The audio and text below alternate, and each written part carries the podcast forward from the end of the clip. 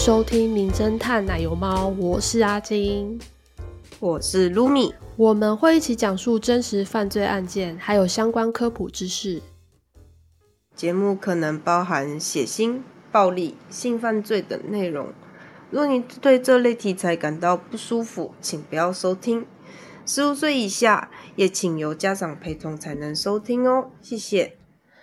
好，我们今天要讲的案件呢，是在二零一七年发生在日本神奈川县座间市的连续杀人案，又叫座间九遗体事件。犯人的名字先揭晓一下，他叫白石龙浩，又被叫做 Twitter Killer 推特杀手。那推特其实现在已经改名叫 X 了，不过当时还叫 Twitter。这个案件有被日剧《法医女王》A Natural 改编过，就是石石原聪美演的那一部，就很好看。那这个案件内容，就是我要先强调一下，他会提到一些有关自杀意意念的内容，所以再次呼吁，如果对这类题材感到不舒服的话，就请不要收听。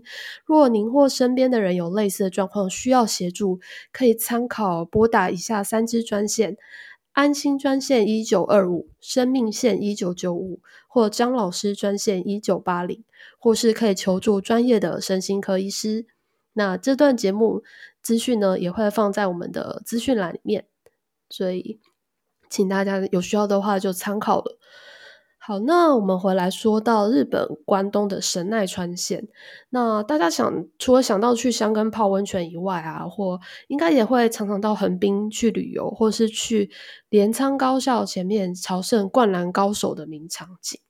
还有那边有江之岛，可以朝圣动画孤独摇滚的场景。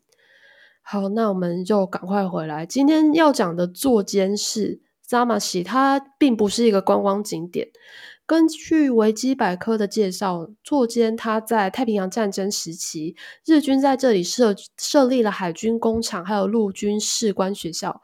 战后到现在，还是美国驻日陆军总部座间基地，还有日本陆上自卫队的座间驻屯地。总之，就是一个军事色彩比较浓厚的地方。再来，先介绍一下这个案件的犯人白石龙浩。就白色的白石头的石，那我们以下就简称他白石。白石出生于一九零九零年十月九号，天秤座，出生于座间市。家里有父母，还有一个妹妹，总共四个人。白石爸他根据查到的资料，是在一个汽车厂工作，可能是担任设计的业务。白石从小就是个比较安静的小孩，成绩中等。不过就不太会翘课，还算是一个勤快的学生。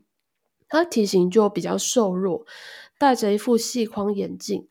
国中的时候，白石曾经加入棒球队，一路持续到比较高年级。总之，听起来目前为止还算是一个蛮一般的孩子，就还蛮正常的。白石后来搬，就是他到横滨的一个县立高中就读，也就是在高中时代，他的生活开始出现转变。白石的爸妈在这段期间离婚，母亲带着妹妹一起搬走，从此白石的状况就开始走下坡。那在这边先补充一下，媒体在事件之后采访白石以前的朋友，他们说白石曾经有个奇怪的嗜好，就是在学生期时代的时候，他有时候会跟别人玩一个掐脖子游戏，他其实自己也。会被掐，而且很享受那种快要窒息的感觉，甚至以此为乐。那甚至有时候他还真的因此昏倒过，就是他有一个奇怪的癖好。到了二零零九年，白石从高中毕业后，开始做一些打杂的工作，例如在超市啊、食品工厂或是赌场工作。他在超市工作了两年以后离职。在从事这些打工之后呢，他最后成为了日本歌舞伎町区，就是一个红灯区的卖淫团体的一个星探。对，那那个星探指的就是说，他去路上就是找一些适合的年轻女生，然后去想办法去引诱他们到那些歌舞伎町的红灯区去工作。好，其实他在这段时间在歌舞伎町，就是日本新宿。的歌舞伎町很活跃，而且小有名气。不过在二零一七年二月的时候，他就因为违反日本的职业安全法，被茨城县的警局逮捕，后来被判缓刑。但因为他已经有前科了，所以他就再也找不到工作。那后来他在那个时期呢，他就常常告诉自己的爸爸说：“哦，我觉得生活毫无意义。”但是根据白石日后的口供，他又说失业后过了一段愉快的生活，所以其实也不太知道他那时候的心境到底是很矛盾呢，还是就是一直起起落落这样子。根据认识白石家的人描述。白石和他爸爸的关系很亲近，白石常常去爸爸工作的地方帮忙，也常常跟爸爸一起出门吃饭喝酒，其实关系是还不错的。在二零一七年八月，白石突然跟他爸说：“我找到了一生的爱人，而且我希望有自己的住处。”但事实当然不是这样，我们后面再来讲。所以他爸呢，就是同意他搬到离原本家里二点五公里远的一间公寓。白石爸还有赞助他一部分的租金，还帮忙办了入租手续。那间公寓的租金每个月是一万九千日元。那是一个两层楼的建筑物，会在座间室的绿之丘，绿色的绿，丘陵的丘。它是面对小田急线，就是小田原线的铁路。他租的是二楼的套房。在二零一七年八月二十二号。白石正式搬进这个面积大概十三点五平方公尺的公寓，它其实是一个楼中楼。那这个特别讲是因为它就是事发地点，后来还被日本媒体叫做恐怖屋。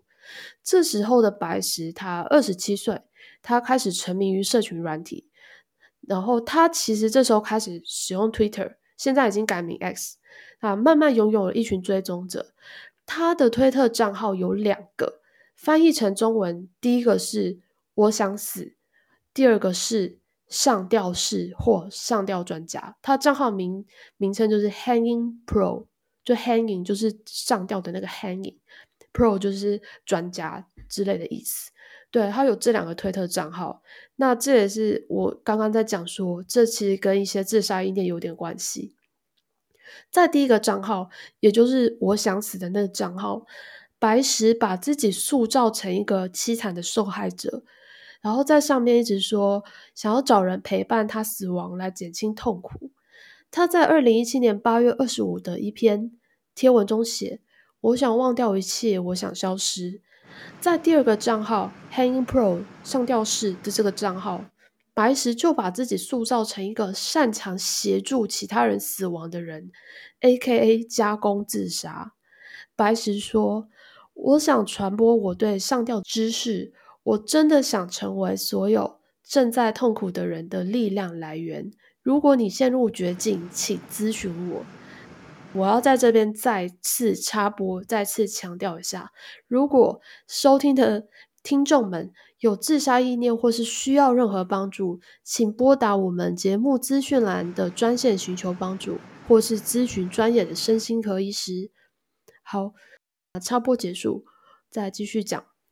白石跟自杀，他就是用一些跟自杀相关的 hashtag 在推特上面搜寻猎物。他的目标是任何有自杀意念的人，然后传讯息跟他们说：“我们一起死吧！”就是邀请他们过来。而且他主要是找年轻女生，但九个受害者里面也有一位男性。受害者的年龄范围在十五岁到二十六岁之间，其实都很年轻哦。但是呢，白石他根本就不是真心想要跟他们一起死，他就是在利用受害者心灵脆弱的时候，想要引诱他们、伤害他们，就是一个非常过分的行为。白石为了避免约到的受害者突然反反悔，他的方案模式其实是这样的：他就是会先约在对方家附近的火车站，然后。一起两个人一起出发到白石的公寓，这样会避免说他们突然中途后悔绕跑。接下来呢，白石会给他们一些酒精、镇静剂、安眠药之类的，等他们意识比较模糊以后再攻击他们。杀害的方式是从他楼中楼的那个阁楼上面垂掉绳子，勒住他们的脖子。那从之后我们放在 Instagram 上的参考图片可以看到，那栋公寓有类似楼中楼的结构，对，就是从上面垂掉绳子下来。白石还搜刮受害者身上的财物，如果是女性的话，甚至会侵犯后再杀死他们。接着，白石就拿事先准备好的刀具，在浴缸内分尸，头以外的部分在分尸后放入密封容器，丢在附近的两个垃圾场。白石的犯行到底是怎么被发现的呢？这主要从第九个受害者说起。第九个受害者是一个来自东京八王子的二十三岁女性田村爱子。田村爱子跟母亲当初为了逃离父亲的暴力行为，在社服机构的建议下，从横滨搬到东京八王子某个庇护工厂。但是爱子的母亲在二零一七年的六月过世了。从那时候开始，爱子就常常跟他的哥哥说，他想要自杀。爱子从二零一七年的十月二十一号开始失联。他的哥哥非常担心，就登入爱子的社群软体做了一点调查。突然就发现到白石的可疑讯息，所以在过了三天以后，就跟警方报警。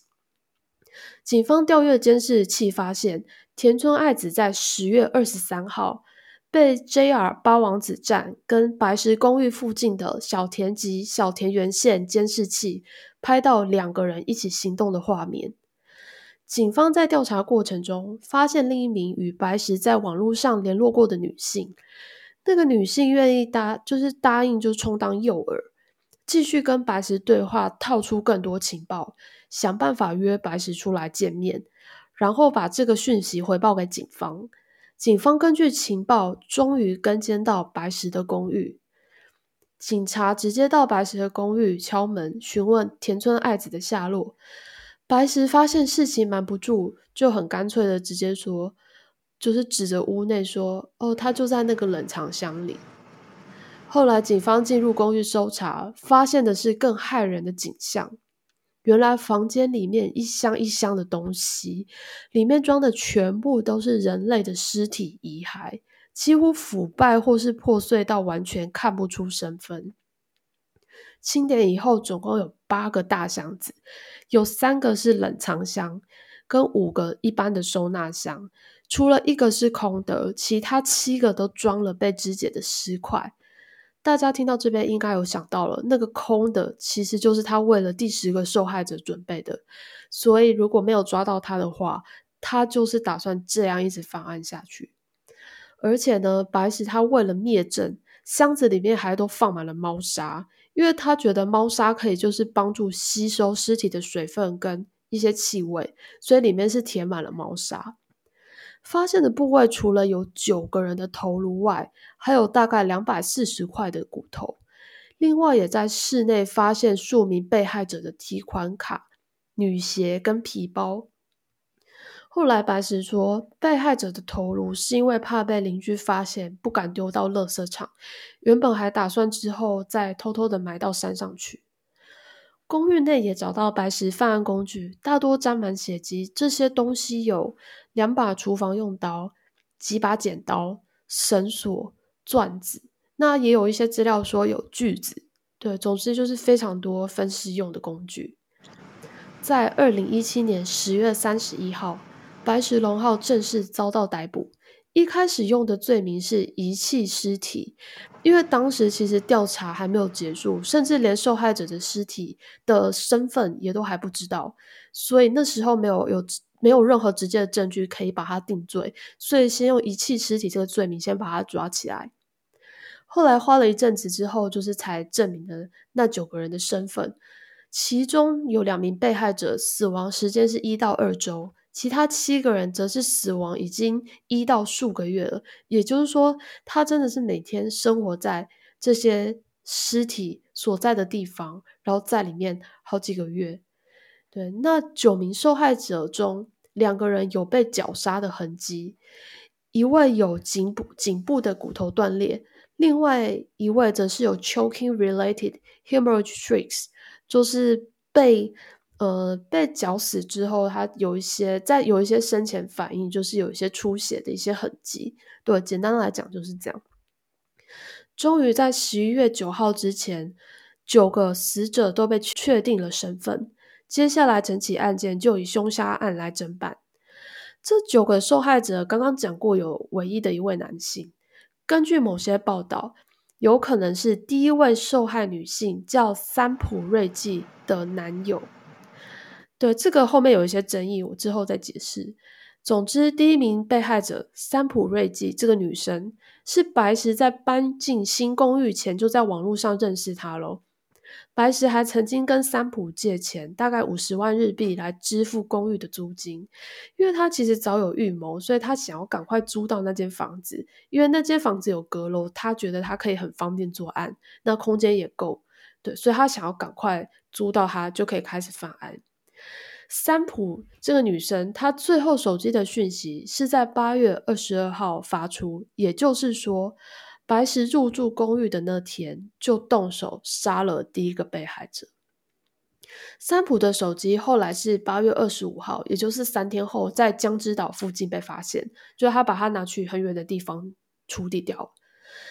接着，第二位受害者，也就是唯一一位男性受害者，他去白石家询问。白石因为担心被发现他的犯行，就把他引诱到房内杀害。那位男性受害者的身份，最后被证实是二十岁的西中将武，他是横须贺市的介护士，就是在养护中心工作的人，同时是兼任日本地下乐团 Bye Bye Negative 的贝斯手。原本其实他预定当年的十月二十一号来台湾表演。而且地点是在台北思源街 Pipe Life Music 的游字记。那时候，其实西中将我还曾经发文表示说：“哦，非常期待来台湾演出。”但是却没想到，在八月的时候，跟家人说要去看一场 live show 之后就失踪了。当时团员其实还有在网络上帮忙发寻人启事，但其实结果还是令人遗憾。后来前面只就是有提到说。三浦瑞纪跟西中将武，有些报道会把他们写成情侣，但是其实在后面其他的某些报道说，他们并非情侣关系，而只是在一些有自杀意愿的人组成的团体中互相认识的，就是认识的朋友，但其实并没有情侣关系。也有报道指出说，西中将武其实另外有交往多年的对象，在案发当年。分手，所以一直陷入忧郁的情绪中，所以有了一些自杀的意念。总之，不同报道的说法都给大家参考。这就是前两个受害者的一些状况。在这里呢，我稍微花一点点时间把受害者的名字念出来。呃，虽然我在这边没有办法讲清楚所有人的生平，但其实受害者还是需要被记得的。就我们就是不能只记得凶手的名字。根据 NHK 的报道，这九个死者是：第一个受害者三浦瑞纪，再来是贝斯手西中将武，还有高一学生石原红海十五岁，高二学生久保下海十七岁，高三学生须田阿卡里十七岁，大二学生根科日菜子十九岁，八王子市的田村爱子二十三岁，横滨市的临时工丸山一美二十五岁。还有春日部市的藤间仁美，二十六岁，可以发现他们受害者其实都非常的年轻，那就是非常令人惋惜。总共是九个受害者。再来，我们回到白石的供词，白石说他杀人的频率是八月一个人，九月四个人，十月四个人，几乎都是当天见面就把他们杀害。但从第三个受害者开始，他完全记不清楚杀害的顺序。而且就是更靠北的时候，还说一开始分尸的时候很令人困扰。诶第一具尸体我可是花了三天才处理掉，但后来就越来越容易了，一年一天内就可以处理好。那其实还还蛮机车的，对，杀人就可以不要处理好吗？那大家听到这边可能会很好奇，说他像跟尸体一起住了两三个月耶，那个味道不会非常重吗？事实上，邻居也曾经抱怨过闻到很臭的味道，但并没有人进一步探究或报警。这也是一个有点神奇的地方。对，可能日本人就是不太喜欢去呃随便去管别人的事情吧。好，嗯，那曾经跟白石在网络上接触过的一些女性说，推特账号自称上吊式 Hanging Pro 的白石，她其实很会聊天哦。他虽然就表面上看起来很阴沉，可是他在网络上就会变一个人，就非常会聊天。除了解答他们生活上的烦恼之外，还会表示说：“哦，我会帮忙想自杀的人，但是我要充分先了解你。我很喜欢你，要不要来我这边坐坐？”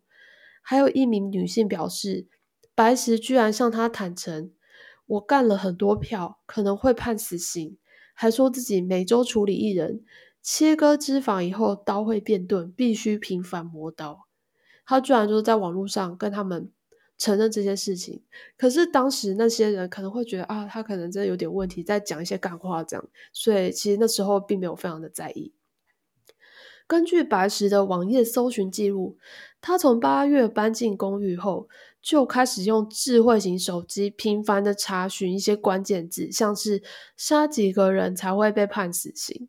然后上吊、帮助自杀、自杀的方法、自杀圣地等等问题，还会专门查询一些解剖尸体啊、尸体防臭的方法。就是他其实满脑子就是已经准备要开始作案了。之后白石的说辞更令人生气，他就直接承认他的目的就是性跟钱财。他其实压根都没有想到自己要自杀，而是他利用了对方的脆弱去达成他的这两个目的。而且他事后还在那边说啊，这些人到最后都不是真心想自杀，大部分的人就是到最后都反悔啦。对，就是有有过靠背。对，那反悔就不要杀他，莫名其妙。而且他更机车的是，他还抱怨有些受害者身上只有五百元日元，他觉得太少了。对，就真的是有过几百，我不知道该说什么。诶，所以他说他为了钱财是什么样的？他为了钱跟怎么样跟去得，钱财？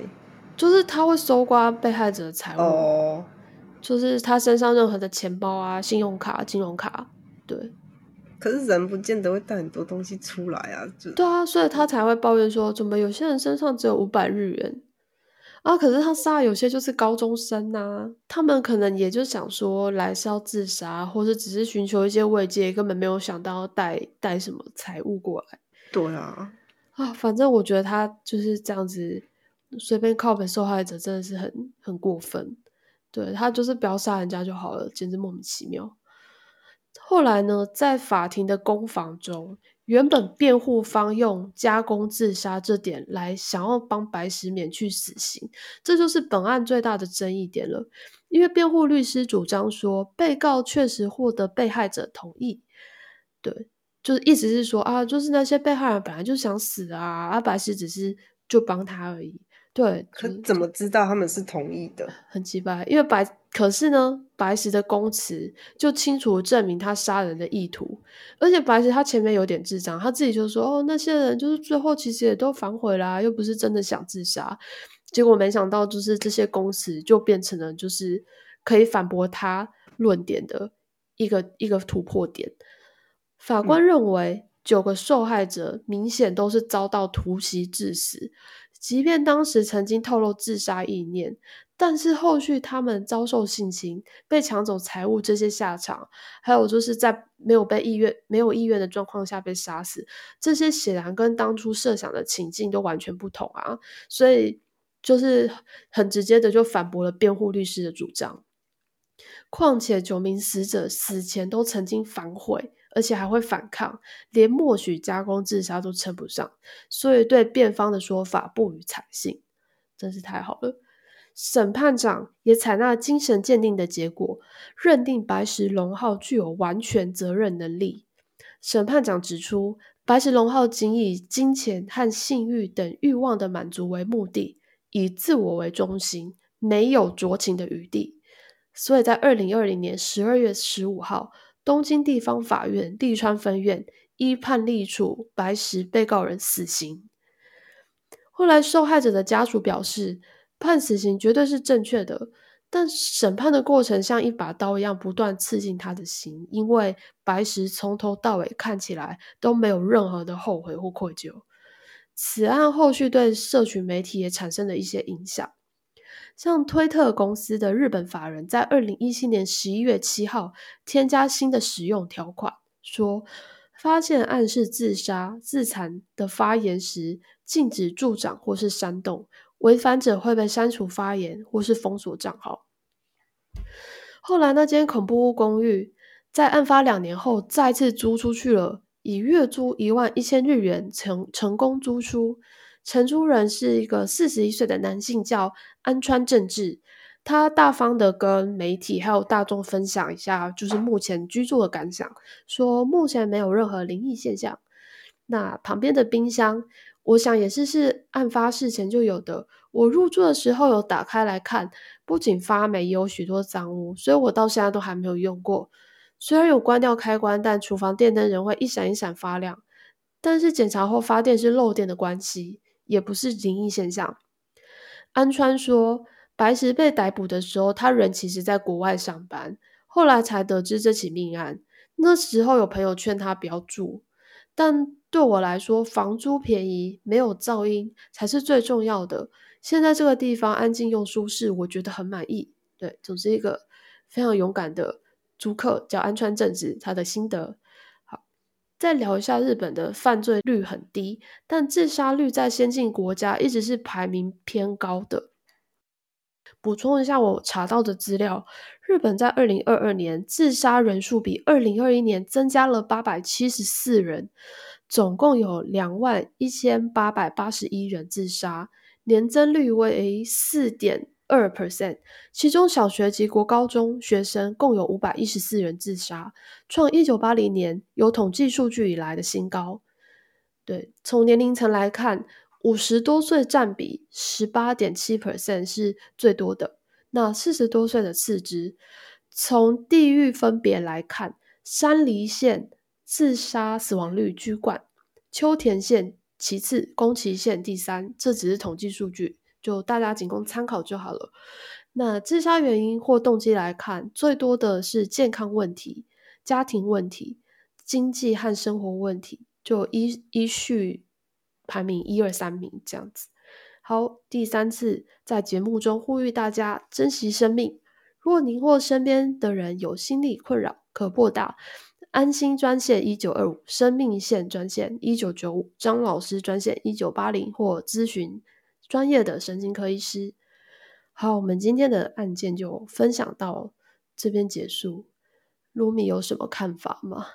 其实日本因为。一直以来治安都很好，所以发生的这个连续杀人案其实非常的令人震惊，就是当时社会非常轰动，对啊，不知道卢米之前有没有听过这个案件？哎，是没有没有特别听说过，只是就是为什么他要就是选这些人就是下手？没有，他就是觉得这个族群就非常的，因为在心理脆弱的状态下，他们会很需要其他人的支持，所以他利用了他们想自杀的意念，然后去筛选。他其实，在推特上会筛选，就是他会去看那个 hashtag，看 hashtag 之后，他会去找想要自杀的人，然后确认过他们的年龄。跟他们聊天呐，突破他们心房。刚刚不是也有一些，就是没有没有受害，但是有跟他聊过天的女生，就是有讲说，她其实在网络上是非常会讲话的，就是很会安抚人心，嗯，然后会有一些诱惑性，就是我要不要一起来啊，一起来自杀，啊就我陪你啊之类的。对啊，好过分哦。其实很多人有时候发出一些自杀的。求救其实也是希望有些人可以抓住他，也不是说真的就是立刻要去做这件事情。假如那时候有人可以接住他，或是可以协助他的话，其实说不定大部分人都是原本都是可以救回来的。只是就刚好他们遇到这个人就是白石龙浩，然后而且他事后真的是一点回忆都没有。complain 那些受害者说啊，怎么有些人身上钱袋那么少？他们其实根本就不是真的想自杀，就是有点嘲笑他们这样子。对，这真的是非常不应该。对，总之就是非常对，你就不要动手啊！还在那边说什么分尸很麻烦什么的，你就不要杀人，就不会分，就不需要做这件事嘛。我觉得现在其实大家有比较重视一些心理健康的问题，像是有些大学他们甚至会有像台大，它不是最近今年有在推行一个心理假嘛？就是如果学生觉得心理压力太大，有点过不去，那其实你可以就请假，然后不需要有任何理由，就是去放工一下。对，那现在其实政府有补助年轻人一些心理智商。的一些扣打，可是现其实那些心理智商的补助好像次数并没有很多，对，所以可能还是大家还是多注意一下自己的心理健康，对，呃，要再再次呼吁我们那个提供专线资讯放在节目资讯栏，对，嗯。还有就是说，那个邻居觉得怪怪的、臭臭的，怎么就就就这样子？不知道啊，其实没有人知道。哎，其实报道报道里并没有特别写，就邻居为什么没有报警？因为我觉得可能是日本人，就是现代，不要说日本人啦，我觉得现在都市人其实你大部分不会随便去管，就是邻居在干嘛嘛。对啊，所以可能就顶多只觉得他家可能垃圾很多啊啥的，就就没有再过问了。尤其日本人又不太喜欢跟人家起冲突，也不太喜欢跟别人互相制造麻烦。对，嗯，哎，所以不能从他们的就是通联记录找到就是白史之类的吗？就是说若没有提到哎，因为理论上如果确定是死亡或是重大刑事案件的话，理论上应该是可以的。但因为那时候那些人失踪的时候，可能还没有把它上升到谋杀案。所以哦，也是，或许还没有对，而且他其实手机被害人的手机好像对都被丢到了不同的地方。其实我我在看这个案件的时候，我有想到这个问题，就是嗯，为什么那时候没办法用手机定位去找这些失踪人口？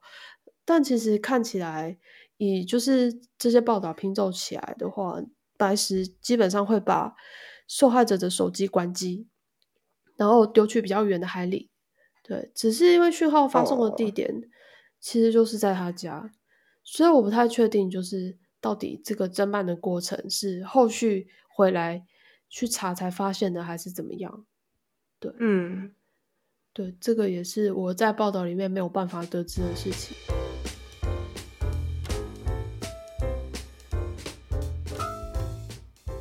大家好，欢迎来到名侦探奶油猫的科普小教室。我们今天来聊一下身份辨识的问题。例如说，在某间屋内发现不明身份的遗体，或是在大海、河流之类的自然环境中发现遗体，到底要怎么去确认他的身份呢？或者是甚至像我们今天的案件讲，如果真的遗体已经无法辨识面部，那只有一些尸块的部分的话，那到底要怎么办呢？大多数听众脑中第一个浮现的应该是 DNA 检测。但实物上，DNA 的使用可能并没有想象中那么简单。DNA 在可以有比对的状况下，就是有人可以跟他一起做比对的状况下呢，当然是最绝对的铁证。比如说，这个人有前科，所以在档案库里面有资料，或者是家属报案失踪，有家属的 DNA 可以当参考来做比对，是不是有亲属关系？还有 DNA 的检测结果。那个报告出来需要大概一个月左右才会出来。如果有亲属比对的话，或许可以更快一些。但无论如何，可不是我们之前在影集上面看到的，放到机器里面咻咻咻就跑完了，那个是不可能的事情。不过，采集并记录 DNA 在某些状况下还是很重要的。例如，真的一直找不到身份，就要解剖采集所有的基证留存。还有，如果是在家中发现的遗体。也可以借由，例如说牙刷之类的地方采集到的 DNA，去间接证实说，哎，这个人可能就是在这个屋内，就是一般生活的人。那再去看一下，说屋主啊，或是租客到底是谁，那间接去推测一下这个人的身份。好，如果是指纹的话呢，资料库可以在大概一个小时左右比对出来，就比 DNA 快多了。但是这个前提是说，这个人在资料库内有建档，像是有前科的人，或是很久以前当过兵的中老年男性。因为现在当兵其实并不会入那个指纹资料库，因为是人权的问题。对，所以现今社会并不会这样子做了。还有一件事情，其实就是说，如果是正职的军人的话，那他的指纹资料库也不会被就是刑事那边找到，因为他其实在军情局里面。好，我们先回到就是发现一具尸体的状况。通常是发现人会先报警，警察通知检察官做现场调查，那检察官会会同法医到现场相验。如果说身份真的很明确，或是确定是刑事案件，或是任何有他杀的可能性的话呢，就不在我们今天讨论的范围，因为那个要牵涉到的事情太多了。好，我们先来讲，如果遗体的面容可以辨识的话呢？通常会先对照证件或是政府机关留存的照片比对长相，通常是用户政机关的。如果有相关亲友能提供最近的照片来比对，当然是更好。再来是也会采取指纹做比对，虽然刚刚讲过指纹在资料库中不一定有资料，但也可以看看周遭环境是否有相同的指纹出现，作为他在这边活动的一些间接证据。亲友的指认也可以协协助辨识他的身份。这边讲的是亲友，不是亲属，因为有时候有些人可能他嗯已经没有亲人了，也没有，或者是亲人真的很久很久没见了，这时候跟他的好朋友，或者是比如说里长，常常来看他的里长伯啊之类的，或许反而更在协助辨识上会更有帮助。好。在这个部分啊，指认的这个部分，其实会看亲友的状态或是遗体的状态。如果说怕遗体的状态不太好，或是指认的人对这件事情感到恐惧的话，那其实有个折中的方法是拍面部的照片给他指认，或者是拍下比如说嗯刺青、手术疤痕、假牙之类的特征给他看。然后还有身上的衣物，还有他带的东西，其实会分开拍照，就是拿着这些包嗯照片去帮助指认，其实也不一定要让指认的人就是到真的到解剖台上面去确认，对，因为怕有些人就是心理方面会承受不住。在面容无法辨识的状况下呢，就比较复杂了。面容无法辨识的状况下就比较复杂了。如果说客观看起来真的。无法辨识，比如说腐败真的已经太明显了，或是火烧伤已经无法辨识。即使家属斩钉截铁的说啊，这绝对是我的谁，我怎么可能会认错自己的亲人？但是这个状况下也无法当做指认的证据，因为其实错认的例子还不少，甚至身上有证件或是穿着一样的衣服，也不一定代表就是那个人。大家如果常常看一些戏剧或是犯罪小说的话，就是会有那种假借别人身份借尸还魂，或是呃毁容遗体、故弄玄虚的一些案件。所以在这个状况下要非常谨慎。总之，面目无法辨识的状况下，基本上主要就是先取指纹，还是无法确认的话，就用 DNA 来做。对这个部分就是要比较小心。那如果是在特定的场所，比如说某个独居老人的家，或是谁的私家车里面发现的遗体，也是可以用一些特征来辅助辨识，像我们刚刚提到的刺青、疤痕，或其他特征，或是牙齿。甚至还有身高，就比如说可以问家属说：“哎，你的谁谁谁大概多高？跟现场的调查人员哪一个高度比较像？或是请你稍微用手比一下那个高度，那最后再去量遗体的身高去做一个比对。对，就是综合就是以上的一些特征，也可以帮助来辨认，甚至是比如说调阅监视器画面，哦，看到他真的在这个车子里。”然后开过去，那真的就刚好撞到或怎么样，然后就在这边过世了。这样其实也可以去协助辨识。总之有一些很间接的方法，还有一些最直接的方法，就是指纹跟 DNA，这些都可以用来作为辨识的工具。听到这边一定会有人想问说，牙齿比对呢？不是说牙科记录很重要吗？其实课本跟一些戏剧里都会这样跟你说。没错，牙科记录的确是很重要，课本其实也都会这样写。但实物上啊，就是有些亲朋好友常常连这个呃死者去哪边看牙医他都不晓得，就也不知道他平常到底去哪一家牙医看，也不知道他多久以前看过。但是如果在台湾要发公文跟病院、跟医院。诊所调阅病历，其实那个公文来来回回大概要三到四周的时间，或许根本也没有比 DNA 还快多少。除非说家属愿意自己去跑医院去申请，这样就会比发公文还快，因为毕竟是呃病人隐私权的问题，所以一定要就是这种正式的公文往返，医院才会愿意就是让呃把病历发给你，这样子也比较不会有法律问题。检察官其实并没有随时可以调阅病历的权。顺带一提啊，其实检察官他可以最快拿到的资料其实是保险，就是比如说这个人包括什么寿险之类的，这个反而他们可能十分钟内就可以可以看到资料。好，假设以上方法都做了，还是无法得知身份，警方会依法规公告二十五天。但如果还是没有人认领，这段时间也还是查不出来。就会进行到解剖的步骤。这边的解剖目的是为了要保全所有的证据。在这种状况下，除了就是取样之外呢，连衣服的各个小细节，比如说衣服的商标啊，衣服是什么牌子、什么颜色、什么 size，这些全部都要在报告里面写的非常非常仔细。对，留存完所有的证据之后呢，才会依各地的法规办理。那每个县市的规范其实不一样诶，像有些县市它会掩埋啊，有些会火化，总之就是公告二十五天无人认领，解剖留证据，那之后再处理掉这个遗体。处理遗体的时候，他们也会拍照存证，就是处理的过程，然后处理完，然后埋在哪里，或是火化后放在哪里，他们其实都会有一些详细的记录，去留作证据。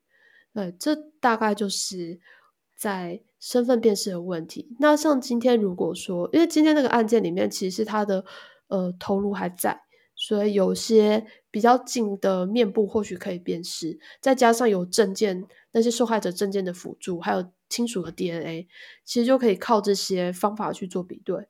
但假如真的是野外那种分尸案只有尸块的话，那可能就是可以直接拿就是肌肉。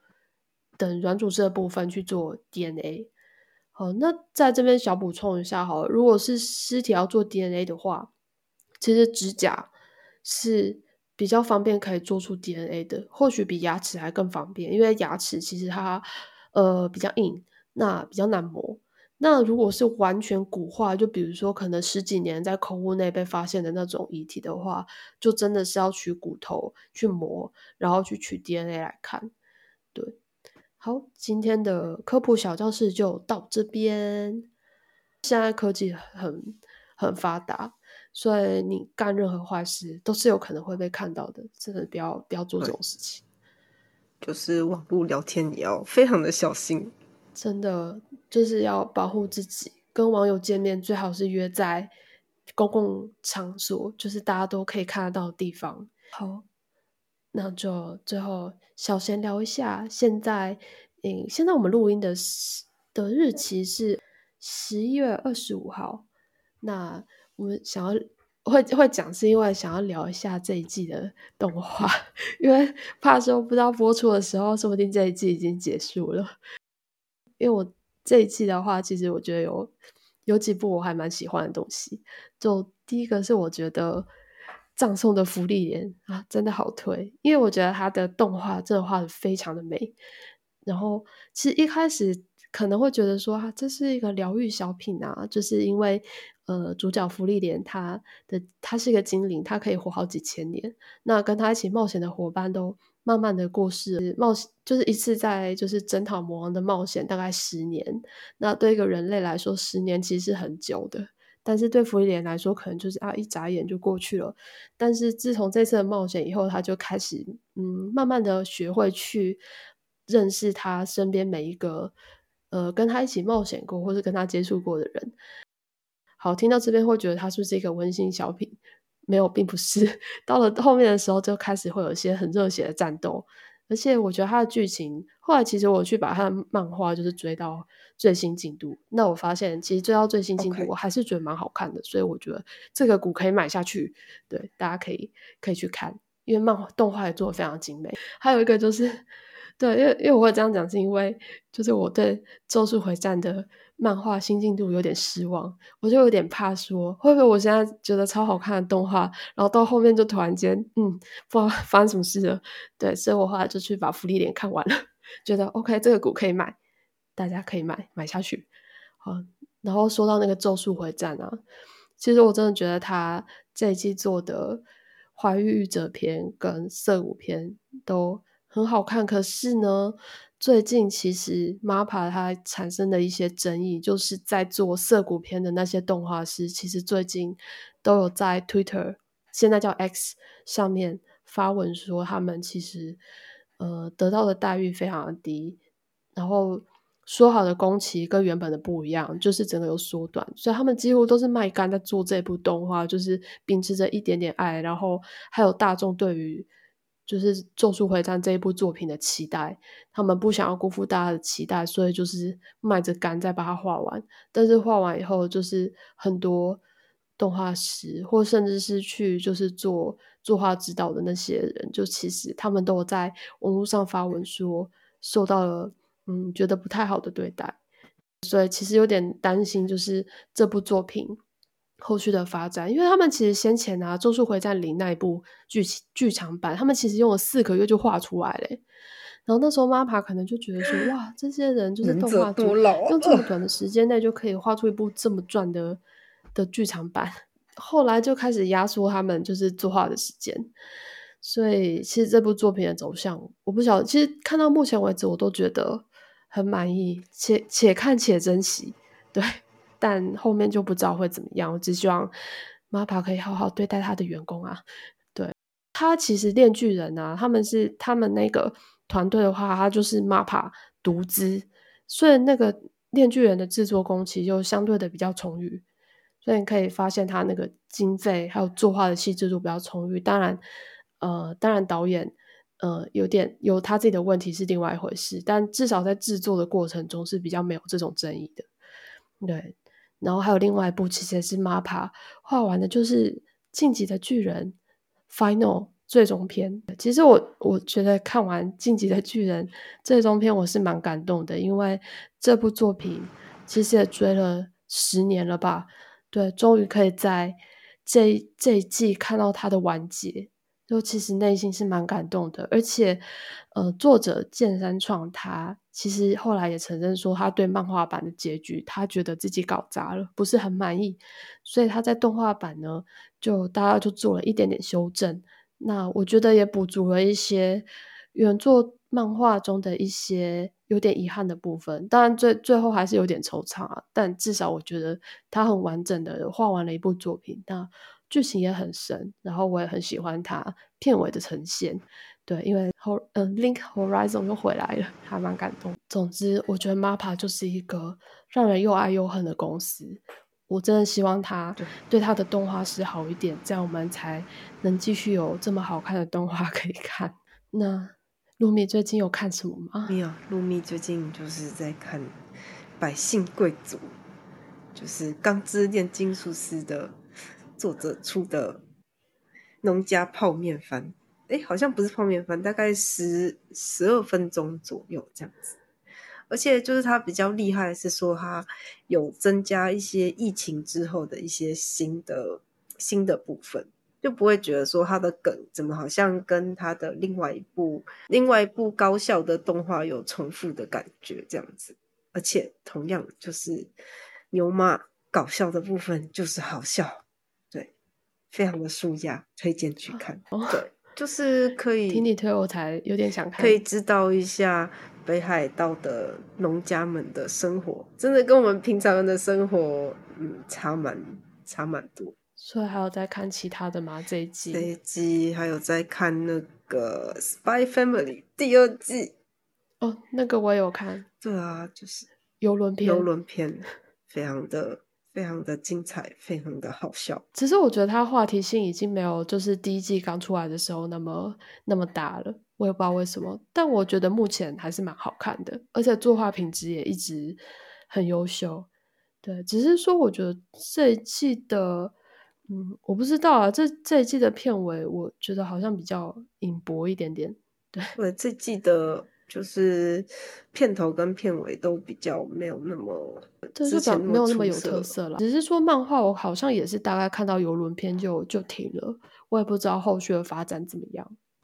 希望就是跟进阶巨人一样，这个股应该会在在观望，继续买。但是希望 它就是啊，能够好好的收，不要因为做。对我觉得我推的孩子才是让我看了又看了有点有点害，我不知道啊，我我就是会很期待，但是又很害怕，我不知道他会变怎样。不过我觉得真的，嗯，如果真的精神压力很大的话，那个疗愈番。还是比较推，像是《Spy Family》啊，然后或是上一季的那个《能干猫》，《能干猫》我觉得也还蛮疗愈的。对，真的好想要养一只能干猫。闲聊一下最近看过的宅物，顺便推坑。今天的节目就到这边，感谢大家跟名侦探奶油猫一起研究真实犯罪。我们的 Instagram 账号是 Detective Buttercat，email 一样。